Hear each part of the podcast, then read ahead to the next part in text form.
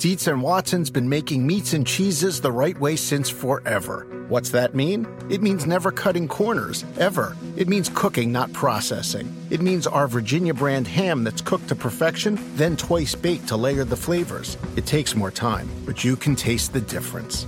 We come to work every day to do it the right way, even if it's the hard way.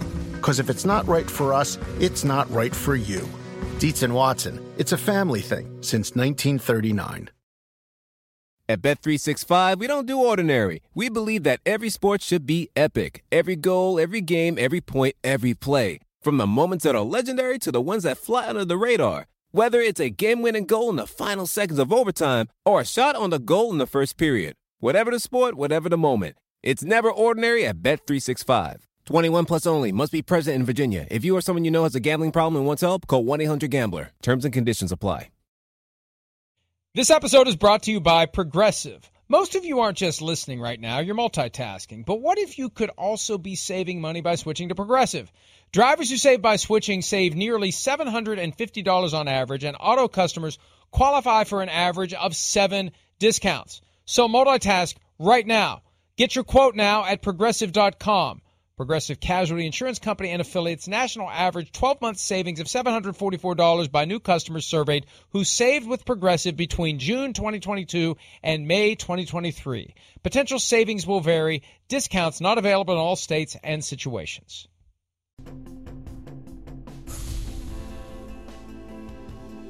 You know, one of the things that will be very different this year, and it's one of the reasons for players at the bottom of the roster to get vaccinated, Big Cat. There's a lot there to digest, but let me just summarize this for you.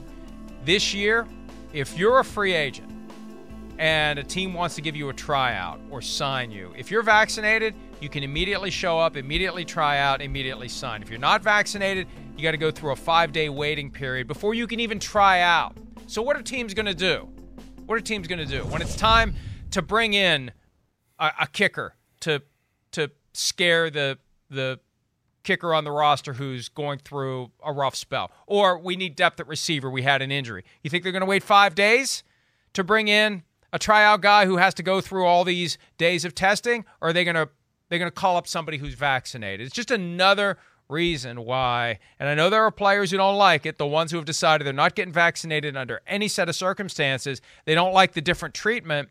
The reality is, the incentives are there to get vaccinated. And when it comes to possibly having a job in the NFL, there's you know you're going to have 37 guys per team who get released between now and Labor Day weekend. Very strong incentive if you think you're in that group to be fully vaccinated so you can move around quickly. You get claimed on waivers, you go straight in. You don't have to wait 5 days. You get traded, you go straight in. You don't have to wait 5 days any transaction, any new arrival, if you're vaccinated, you're straight in.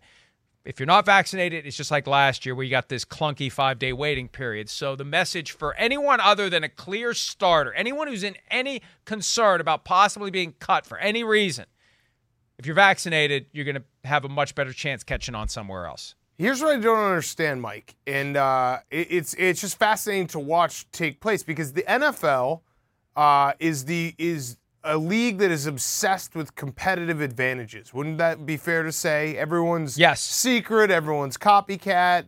People are always looking for that edge, trying to find a way to get one up. Having a team that's vaccinated is a competitive advantage this year. So I don't understand how that, like, players who are pushing back, eh, throw everything out else out. If you're a coach or an organization, if you just simply frame it as this is a competitive advantage. If it were playing hurt, you would do it. If it were playing, you know, like banged up or you have an injury that you're you're masking, you would do it.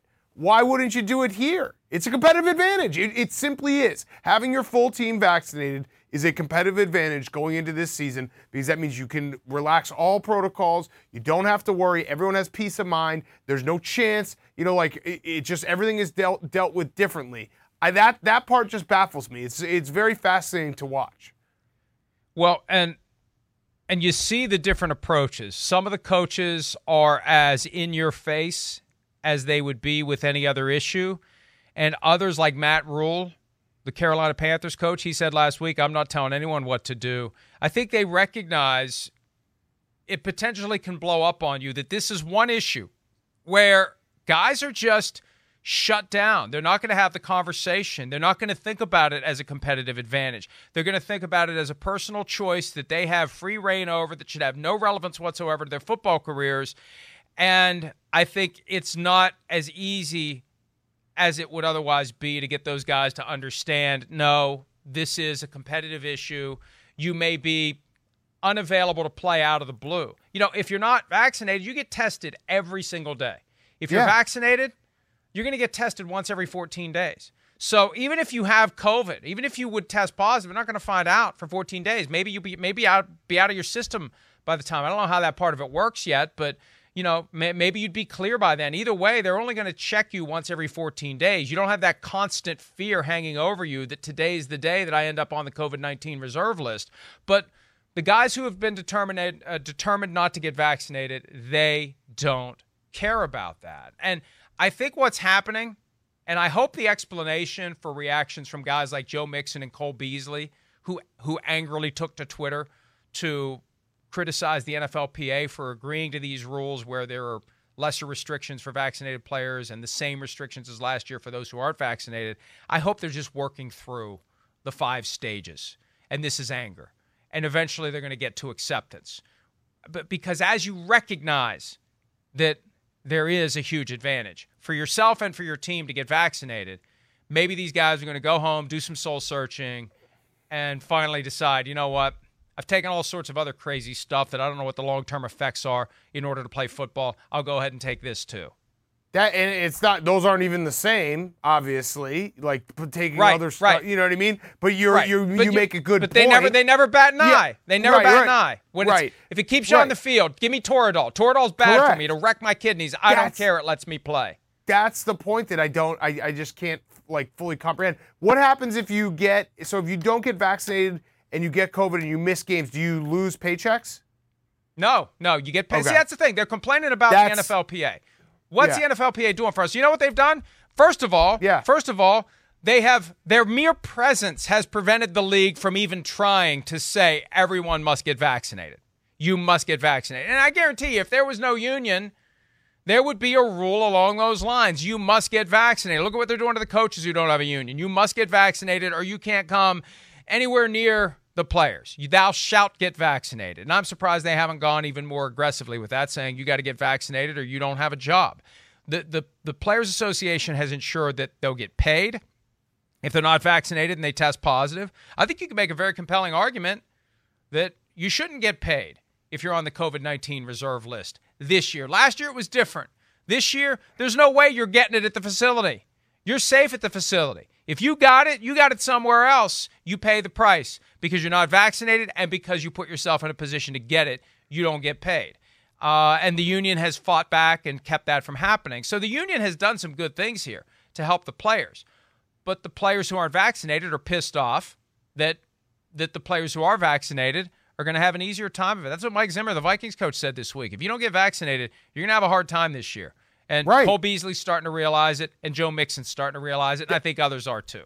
That's kind of my point. It's the competitive advantage. I also just think that you're I don't know, it's it's the whole thing is fascinating to look at because when you frame it all in the in, in the, the lens of NFL where everyone will take everything they can do to win and it's win at all costs and they'll take risks and they will do everything to get that competitive advantage. This one just is so blatant to me. Like what happens if you're if you're a guy, a star player who doesn't get vaccinated and you get it and you're out for 3 weeks and your season like I don't know, it's just it's just it's the whole thing is very fascinating. I mean, I'm happy that we're gonna have 100% fans. I'm happy that the world is back to to normal. This, I hope we can get to a point where we don't have to talk about this because it's exhausting and, and I want to put it in my rearview mirror. But I just that that part does fascinate me. The fact that people aren't viewing it in the NFL, players sp- specifically, they aren't viewing it as I can have one up on everyone else if I help contribute to my team being fully vaccinated. I just think that the challenge is piercing through the shell of don't tell me what to do. This is my decision. And, and here's the other side of it, too. Reverse psychology. We should just do that. Like you For- won't. for Cole, every Ju- Cole Beasley's not going to get. va- You shouldn't actually. Cole Beasley, don't get back. For every Joe Mixon and Cole Beasley who's spouting off, there's a bunch of guys who aren't saying a word who True. have gotten vaccinated. point. You know, Good Cole point. Beasley says we should put it out to a vote. When did we vote on this? Well, if more than half of the players have gotten vaccinated, I think I know what the outcome of the vote would be on Yeah. whether or not the vaccinated players should have greater restrictions or lesser restrictions, excuse me, than the unvaccinated players. The vote would would win in favor Yeah. of what the rules currently are. And and there's a very large silent majority of players who are fine with this. It's the guys who don't want to get vaccinated who are sounding off. And I think the union knows that. I think the league knows that. And and I think it will quiet down as Cole Beasley, Joe Mixon, and others work through anger, denial, bargaining, depression, and acceptance, or reverse psychology, as the case may be. Let's take a break. We got plenty more PFT Live still to come. When we return, Big Cat is going to give out his grades on the 49ers, Rams, and other teams who made the biggest moves this offseason. We'll be back with more right after this.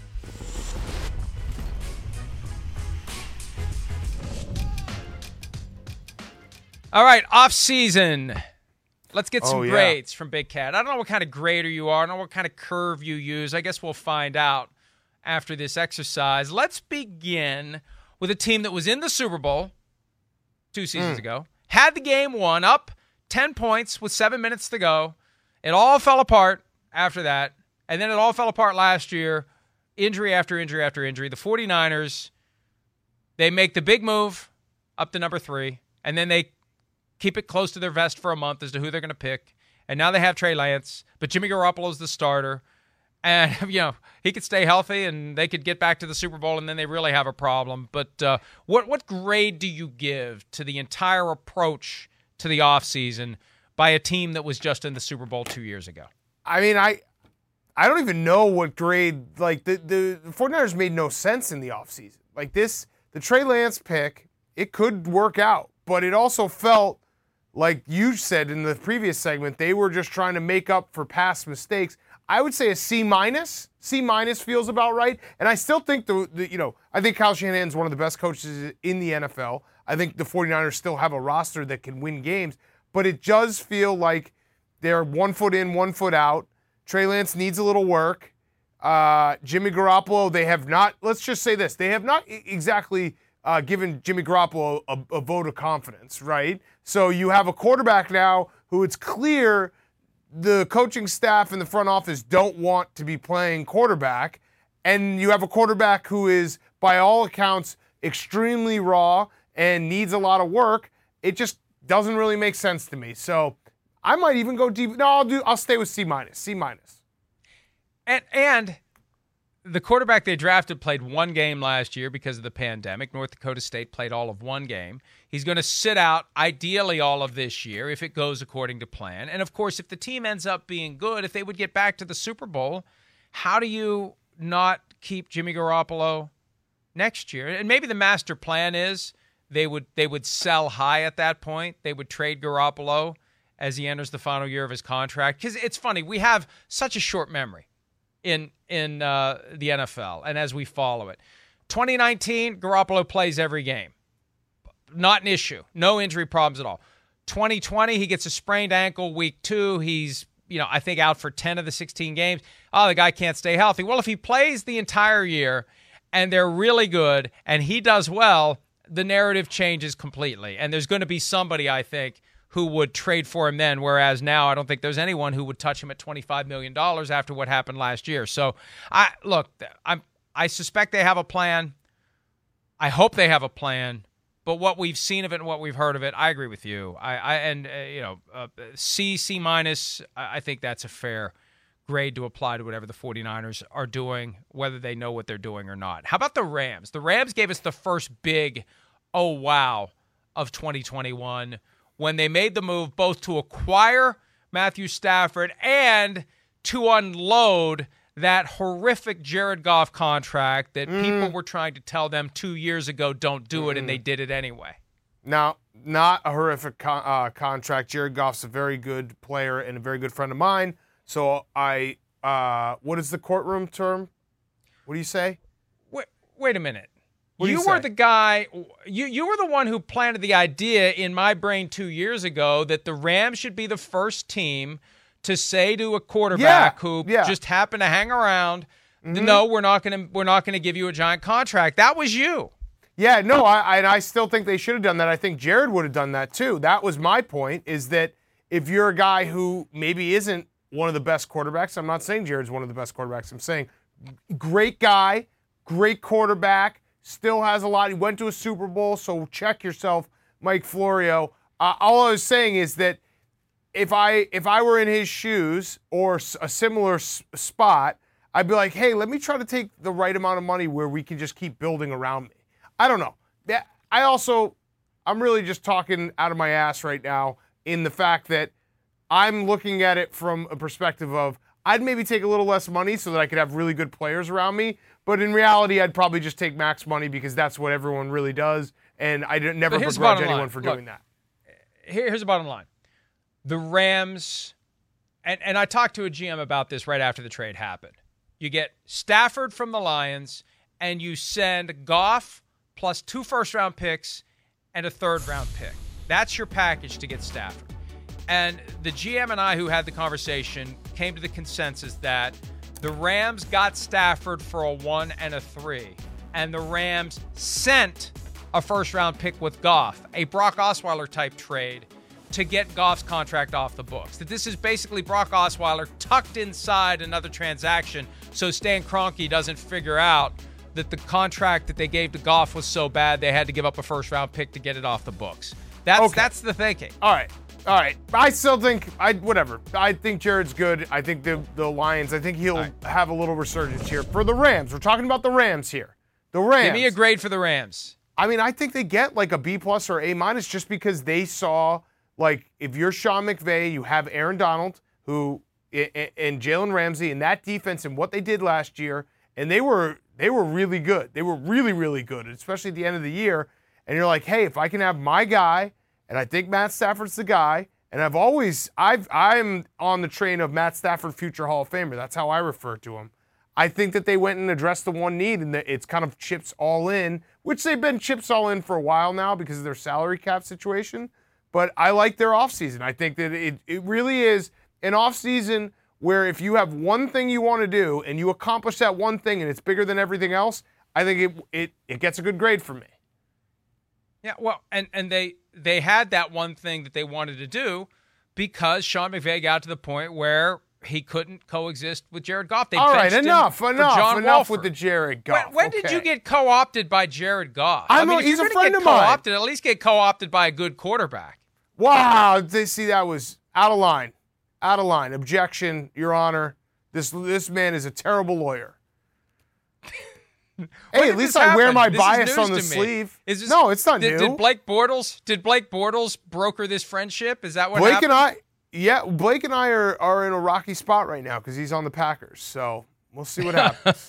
He's not going to be for long. He's going to be gone the day that Aaron Rodgers Would shows up. All right.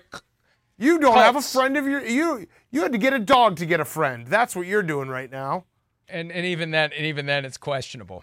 Uh, you you know my quote about friendship. I think friendship takes too much effort. It's so much easier to maintain an enemy. All right, Indianapolis Colts, give me a grade. All right, so the Colts are weird to me. I I would probably go with um, a B minus because I do think that Carson Wentz.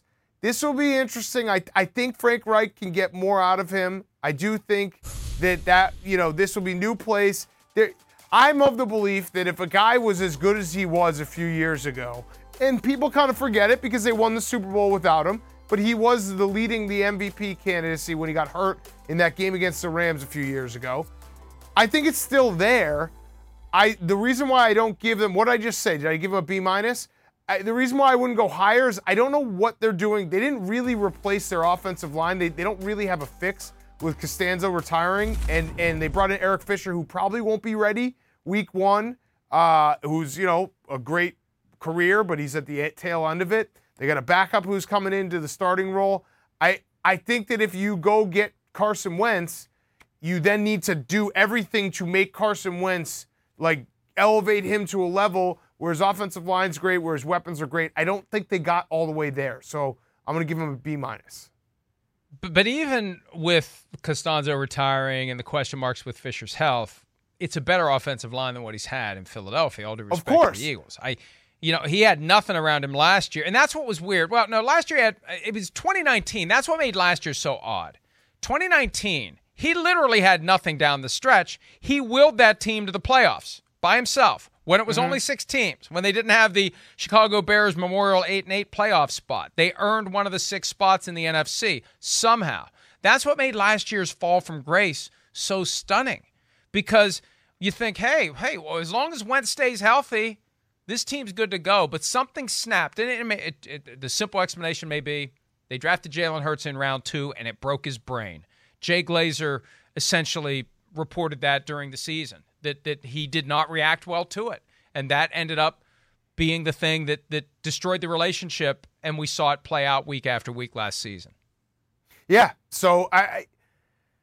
I don't know. Carson Wentz. I, I wasn't supposed to be about the Eagles, but I'm just trying to make sense of all of it. I just think he's got a good situation in Indianapolis, and he needed a fresh start. And I think for for the Colts, look look at what they've been trying to do since Andrew Luck decided he was done a couple of years ago. They, you know, they have Philip Rivers and he got them to the playoffs and they gave the Bills everything they could handle. I think Carson Wentz better than Carson or Carson Wentz better than Philip Rivers. I think this is a team that really is a force potential to be reckoned with. I'm surprised you only gave him a B minus. All right, bump him up to a B. Let's go B. All right, we'll because you know we'll what it is, I, Mike. You know what it is. I I actually believe that Carson Wentz can be good, but man, was he bad. That sentence put so that he's in not the a friend. He's not no, a friend. No, no, no. But I mean, he was so bad. He was so bad. And that's more gambling coming out where I had some games where I was like, why did I do this? Why did I have Carson Wentz? He spins. No one likes to spin for no reason more than Carson Wentz. The guy just is addicted to spinning just to waste time in the pocket. Tennessee Titans, they most recently made noise with the trade for Julio Jones. Uh, they they trying to make the defense better. They're, they're, taking a flyer with Bud Dupree, giving him a lot of money coming off of his ACL tear. What offseason grade do you give them? So I, I mean, I would probably I'm going to give them like a B. And and I like the Julio Jones. I'm surprised more teams weren't in on that. That seemed ridiculous to me. Um, I know that if he plays well, they're to have to give him more money and all that. But that offense is is ready to go. I still just I don't know what they're doing on defense. I I, I think Bud Dupree is a guy who was really good in, in Pittsburgh, really good in Pittsburgh, but that's because Pittsburgh played to his strengths and knew how to use him. Now he's going to go to Tennessee. He's going to be expecting to to perform right away. The the deal with the Titans last year, it was their defense. They had the worst third down defense in the NFL. They could not get off the field. Anytime they got in a big situation, it fell apart. And then, you know, they lost some secondary. They bring in Janoris Jenkins, who's on the wrong side of 30, and they draft Caleb uh, Farley, who is a, a, a top level talent, but isn't he back surgery? So I back surgery, right? In that look, I hope he has a great career. I hope he has a long career. But if you're 22 years old you, or 21 years old and you're getting back surgery, I'm going to throw up a red flag. I think that's totally fair. So um, I, I, just don't know if they did enough on defense. I think their offense will keep them in a lot of games. And then when we get down to January football, when they have to get off the field in third down, it might not happen. They got to re sign Will Compton. That's what they got to do. And when you look at that division, it really is Colts and Titans clearly above the other two, without question. And I think whoever emerges from that, uh, yeah, you, you could have a team, and, and we see this all the year. Teams get better or worse as the season goes on. You could have uh, one of these two teams, Colts or Titans, it really develops into something special as the season unfolds. Confidence creates more confidence, and uh, by the time you get into the postseason, you're you're ready to try to climb to the top of the mountain. The Patriots trying to get back to the top of the mountain after missing the playoffs last year with a seven and nine record. And look, even though they were seven and nine you look at them, you think they were three and thirteen with the talent they didn't have. They went out and they were aggressive this year. What grade do you give from the aggressive acquiring of free agents to what they did in the draft? Give me a grade for the Patriots. I think they get like an A minus. They went and got a lot of talent, and obviously they had a lot of cap space, and they're also getting a bunch of guys back that that opted out. But I like what they did with the with the uh, tight ends, Jonnu Smith and and Hunter Henry. So they're gonna you know try to do that the tight end thing that eventually basically the Patriots in, not invented, but that was you know the first iteration of it. So they're to get back there. They got some wide receiver talent. I actually would say the only move that I don't really like and agree with is bringing back Cam Newton because I, I just he was that bad. And it, it wasn't like an injury thing to me. He was just bad. He was just he was just straight up bad. So I, I you know, if you're going to draft a quarterback and you're also going to have a roster that should be able to compete for a playoff spot, I don't know why I'd waste time having Cam Newton be your quarterback for any amount of weeks. They got him on a really good deal, not as good as last year. Last year, he showed up in late June. They really like him. They like his presence. They like his leadership. They regard him as the perfect guy to follow Tom Brady in New England. He's got the magnetic personality. He brings the locker room together. And I think the COVID diagnosis last year messed him up. He denied that he had brain fog in the aftermath of having COVID. But that thing that came out of the blue after week three, he missed that Monday night game against the Chiefs. When they actually gave the Chiefs a pretty good scare with Brian Hoyer and Jarrett Stidham. But but I I don't think Newton was ever the same after that. I think it but, took him a while to come out of it. And and okay. now year two in the system, year two in the system, I think he's he's going to be better than he was last year. The question is how good will he be? And he didn't have any weapons around him last year.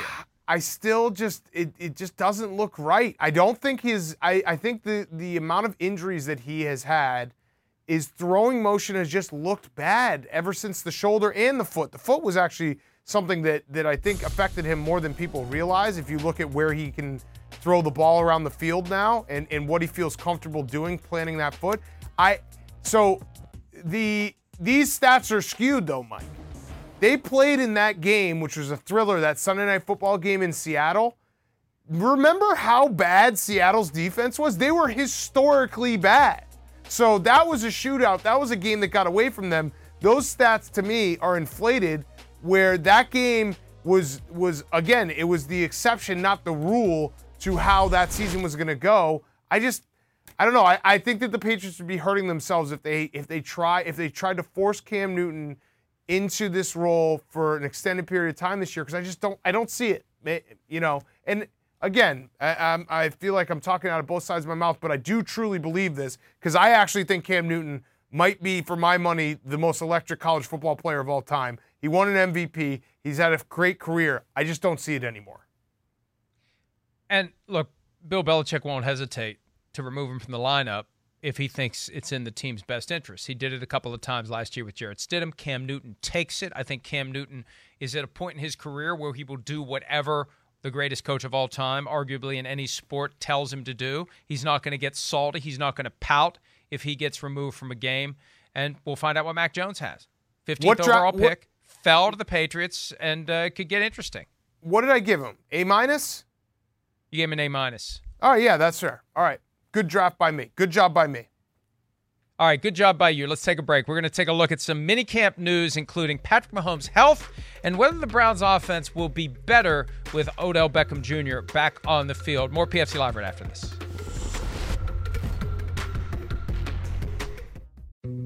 Dietz and Watson's been making meats and cheeses the right way since forever. What's that mean? It means never cutting corners, ever. It means cooking, not processing. It means our Virginia brand ham that's cooked to perfection, then twice baked to layer the flavors. It takes more time, but you can taste the difference.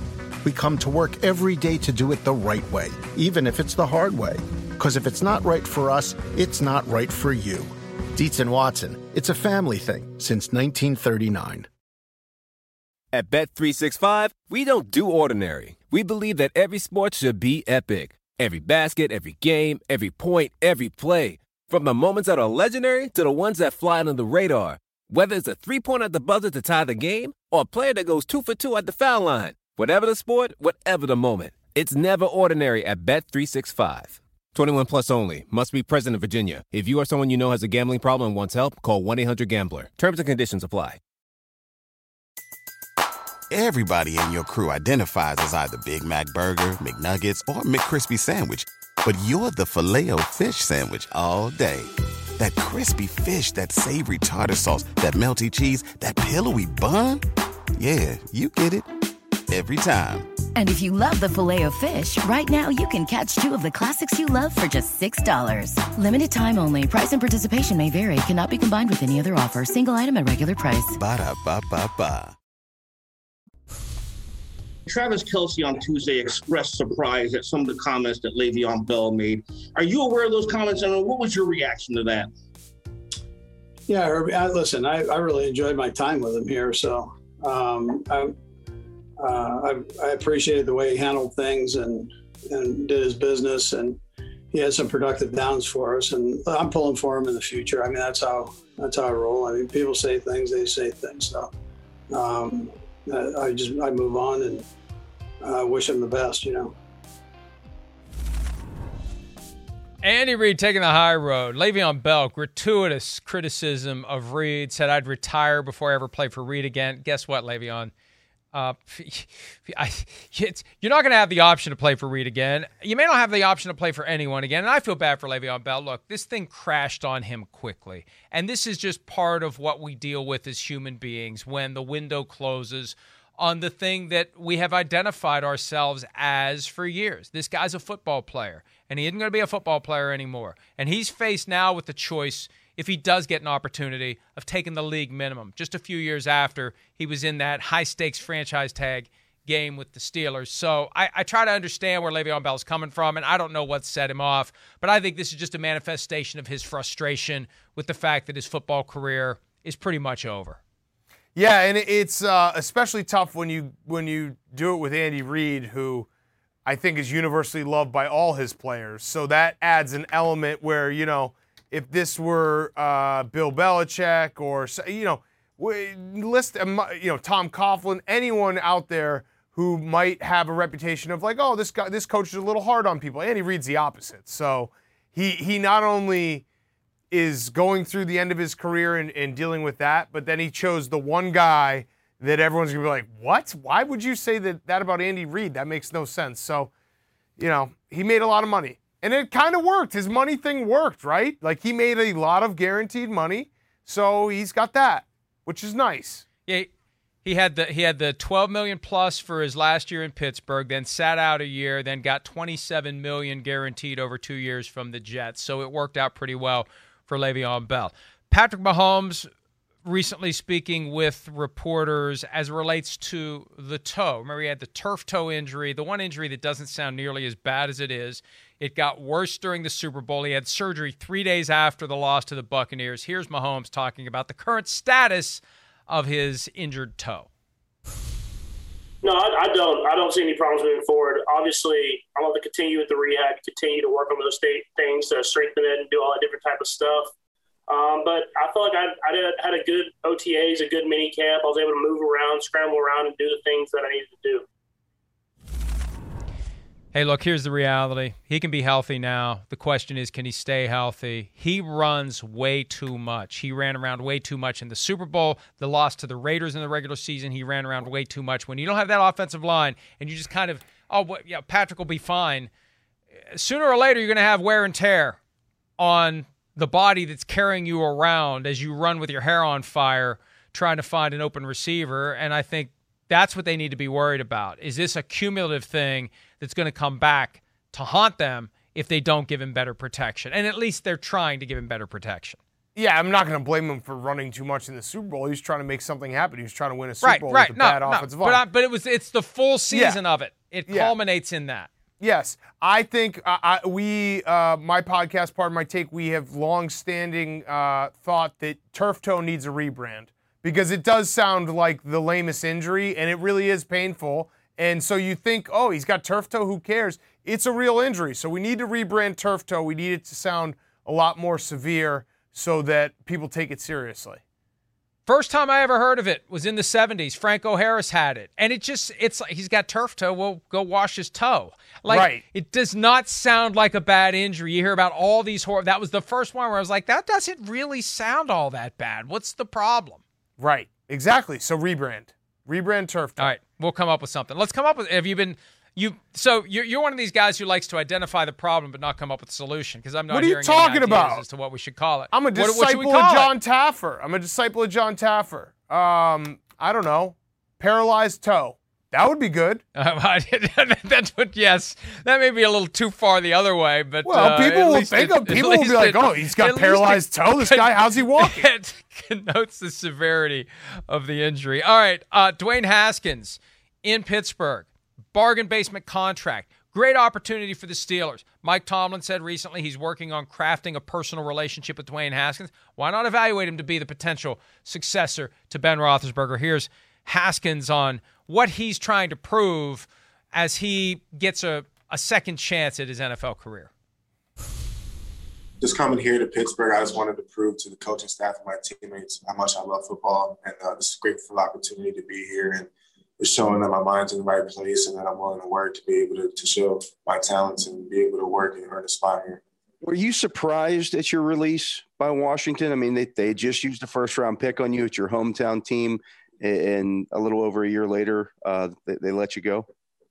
I wouldn't necessarily say I was surprised. I, um, you know, it was just part of the business. Uh, wasn't necessarily the people that, you know, were brought in by the new coaching staff, and uh, understanding that this is a business and um, realizing that as the season went on, that um, you know, just things weren't going the way that we both wanted it to, and um, being able to be here now in the spot, you know, we can work hard and, and be able to figure things out together. And um, you know, just grateful for the opportunity Washington gave me, but it wasn't completely surprising, but um, it was also definitely unfortunate to be able to be released the way that I was.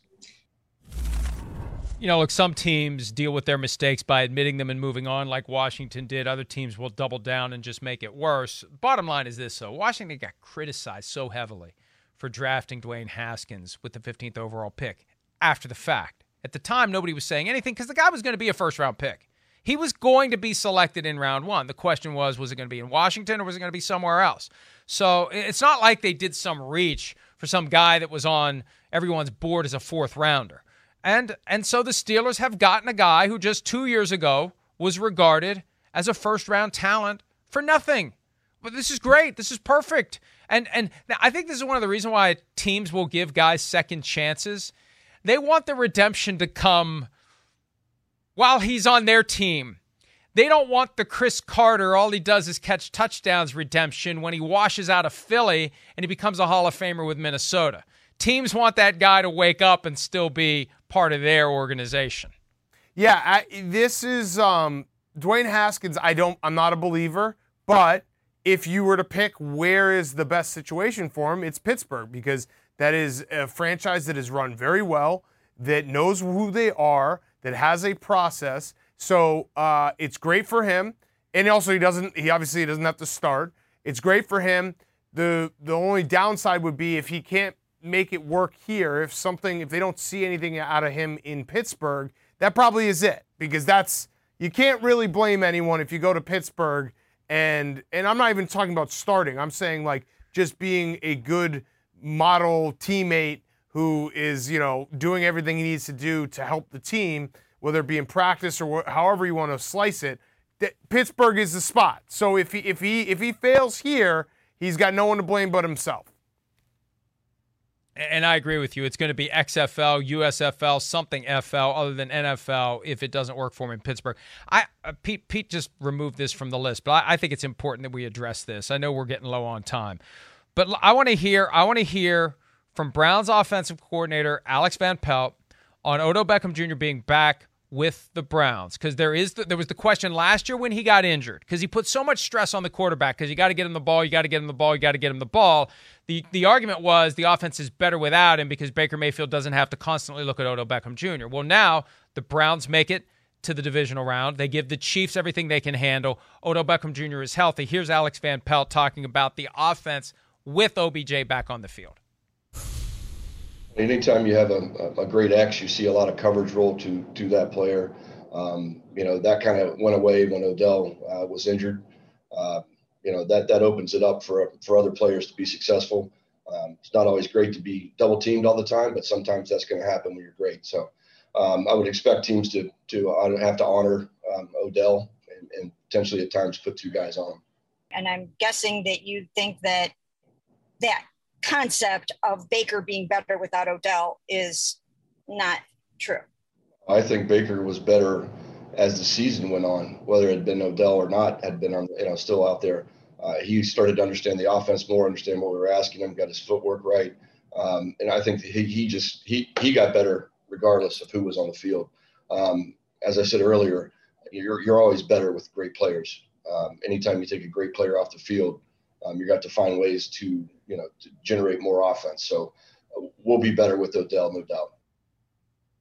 Big Cat, this is so obvious to me. The Browns will never put it this way. They'll never admit it. But as I said before we threw to the sound, having a guy on the field who is constantly worried about getting the ball, getting the ball, you got to get me the ball, that puts pressure on the quarterback. He holds on to that read longer than he should. He throws to the guy maybe when he isn't open or maybe when he is double covered because he's got to get the ball. He's got to get the ball. It's if Odell Beckham's healthy, that's great. But he's got to lose that mindset that we win if I get the ball, we lose if I don't. That can't be the mindset going forward. Totally agree. It it it it's not just like a theory either. It showed in the numbers. Like it showed in the play that the, the, the Browns were a more efficient offense when he wasn't on the field because of exactly what you said. So I, I would assume that last year was probably a little humbling for Odell Beckham, and I would assume you'll have a little bit of a difference here.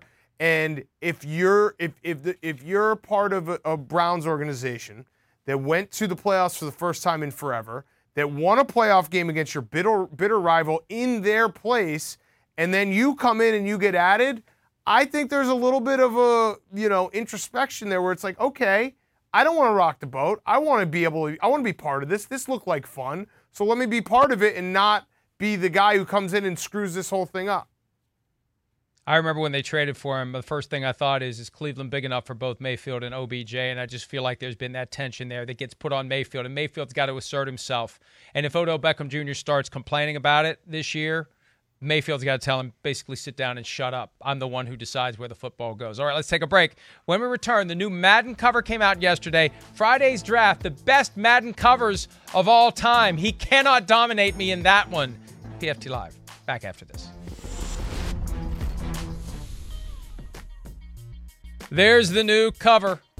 Tom Brady, Patrick Mahomes. Brady was on the cover of Madden in 2018, Patrick Mahomes in 2020. Now they're on it together. First time there have been two on it since Troy Polamalu and Larry Fitzgerald. And there's Aaron Rodgers. When the reigning MVP isn't on the cover of the MVP edition of Madden. And, look, it's more complicated than that because, frankly, they may have approached Aaron Rodgers and he may have said, I want X million and Brady and Mahomes said yes when Rodgers said no, we don't know. But uh, there's a reason why Peyton Manning was never on the cover of Madden. I think the reason is they never wanted to give him the big man move. All right, Big Cat, you got a trivia question for me. The the draft today, the all-time best Madden covers. For the first pick, I'll try to answer the question and I'll probably get it wrong. Okay. EA Sports approached two people to headline their football game franchise before they signed John Madden. The first was Joe Montana. The second was The second was uh, I don't know. The, I'll give you a Joe hint. Mont- I remember they had Joe Montana football with the Sega Genesis. I remember that. Former Vikings QB turned head coach. Former Vikings that probably QB gives it away. Head coach. Vikings quarterback turned head coach. What Vikings quarterback became a head coach? Okay, the Tarkenton was never answer? head coach. Go ahead. I'm. I, I give. I yield. Joe I yield. Kapp. Who? Joe Kapp. Joe Kapp. Uh, Joe Montana Kapp. had an endorsement with Atari, and Kapp demanded royalties. Joe Kapp football. Oh God. That wouldn't have it wouldn't worked. have been around for 30 All right, I'm pulling up my list Joe right Kapp now. This is going to be a. All right, domination go ahead. by me, as always. Go ahead. Go ahead. Uh, number one's easy for me. Well, wait. Are we doing only players? All-time best Madden covers. Okay. All right, I, I'm going to go. Yeah, you know what? My number one is still the same. The Michael Vick cover. Michael Vick was so electric in Madden. He was the most electric player in Madden. That cover, that arrival, that is my favorite Madden. There it is. I. That's the universal. Like everyone will say, yes, good pick, Big Cat. Way to go. But that's the ultimate example of a curse. He broke his leg in the preseason against the Ravens that year, right Who after the game came out. Guess what? People Broken remember leg. a lot more. How awesome he was to be in that game. All right, I- I'll go with the original. I got to the original John Madden football before they Okay. put years to it. They didn't know what it was going to be. I remember seeing it on the shelf at the store back when they used to have stores that had shelves with video games on them. There he is, John Madden football. Because let, let, let me just give you the little. I I spent years trying to find a football video game that would actually be fun to play. I have suffered through some crap football games. Whether it's the Atari football, which wasn't football, it was like some sort of space invaders, and and the Intellivision football where you had to program the plays and the center and the nose tackle didn't move. I have spent years playing horrible football games. John Madden by virtue of the fact that EA Sports bought out the 2K5 license, because that would have probably been a better game over the long haul, but at least John Madden football evolved into something that is fun to play and realistic. So that started it all. That's the one that's my first choice. Good job, Mike. Way to go. Did you buy that? How'd you get to the store to buy that? On your dinosaur? Um, all right. It's, I'm going to go with well my done. next pick. This one's easy. This is maybe the most iconic for all the wrong reasons the Peyton Hillis cover. I it's still like the best. I think about it so often. He scored uh, after this cover in the NFL. He had six total touchdowns for the rest of his career. Six, six. He was Peyton Hillis. I can't believe he made a cover. It's everyone, like, if you ever want to say, hey, kid, you can be anything, point to Peyton Hillis being on the Madden cover. It's it's and, incredible. And I, he, he had one good year and he wanted to get paid and he never could get paid and it drove him nuts. And I remember there was a game he didn't play because he had like a sore throat and Alex Mack played with appendicitis. And that kind of encapsulates the Peyton Hillis experience in the NFL. All right, I'll go Madden 09, Brett Favre in the Packers uniform, considering that in 2008 he unretired and played for the Jets that year. That to me is he was no longer a Packer. He was a Jet that year. He'd be a Viking in 09. Brett, I, will never forget that. And that was really kind of the that, that kind of you know, big time franchise Hall of Fame quarterback on the cover of Madden. And also, we it's well documented how aggressively John Madden loved him some Brett Favre. So I guess it was fitting. All right, my last pick. All right, so I have I have my last pick real quick is Ray Lewis. Uh, it's Ray Lewis because it's the birth of the hit stick, which was awesome. First defensive player on the on the cover. Also, look how ferocious he is. Also, Mike, I got an extra choice pick. Actually, you do your last pick, and then I'll do the fourth pick. I dominated. I got Brady. I got Brady 2018 with All the right. primal scream. I love any example of Brady with his primal Terrible. scream. There Terrible he is, primal pick. scream. Terrible I like pick. it. Go ahead. I dominated this draft. I have a special sure edition, the blogger edition. Let's see it? it. Look at that. Look at that. they should make how this game. How old were you? My That's, God, how old were you? How old what was do you I? Mean? I the that full picture. It's one of the iconic pictures I took. It's probably about four or five years ago. So fat in this huge shirt. I don't know if you have the regular, the full picture. If you can pull that up, but it's it's an iconic fat picture of mine. We gotta go. But we need this. We, need this where you can just criticize right. players. We're on it. We'll be back there it is. to wrap up this Friday edition of PFT Live right after this. Good God.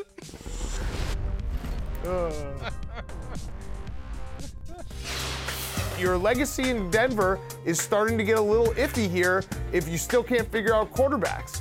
Guess what can fix all of that? Aaron Rodgers. It's basically the flex seal. You're just there's a big hole, water coming out, and you slap Aaron Rodgers on it, and everything's fixed in Denver. That's the that's You're the leverage. Flex Seal now. You're yeah, pushing you know the, Flex Seal now. You know, you know I the know commercial Flex Seal. when the guy know, there's this hey. big cylinder of water. He's like, boom. That's Aaron Rodgers. That is. That'd be a good nickname. Flex Seal. Well done by the control room. Uh, Big Cat, it was great to see you back. Sources close to me tell me that uh, you may be back next Friday, too. Yeah, I, will decide if I want to extend my contract. We'll see. Next next Friday is actually the start of our our hiatus because things, if you haven't noticed, are slowing down in the NFL. But we're on everything at PFT. Check us out all weekend long. Thanks, Big Cat. See everybody Monday. Reese's peanut butter cups are the greatest, but let me play devil's advocate here. Let's see. So, no, that's a good thing. Uh, that's definitely not a problem. Uh, Reese's, you did it. You stumped this charming devil. Everybody in your crew identifies as either Big Mac Burger, McNuggets, or McCrispy Sandwich. But you're the filet fish Sandwich all day. That crispy fish, that savory tartar sauce, that melty cheese, that pillowy bun. Yeah, you get it every time. And if you love the filet of fish, right now you can catch two of the classics you love for just $6. Limited time only. Price and participation may vary. Cannot be combined with any other offer. Single item at regular price. Ba da ba ba ba.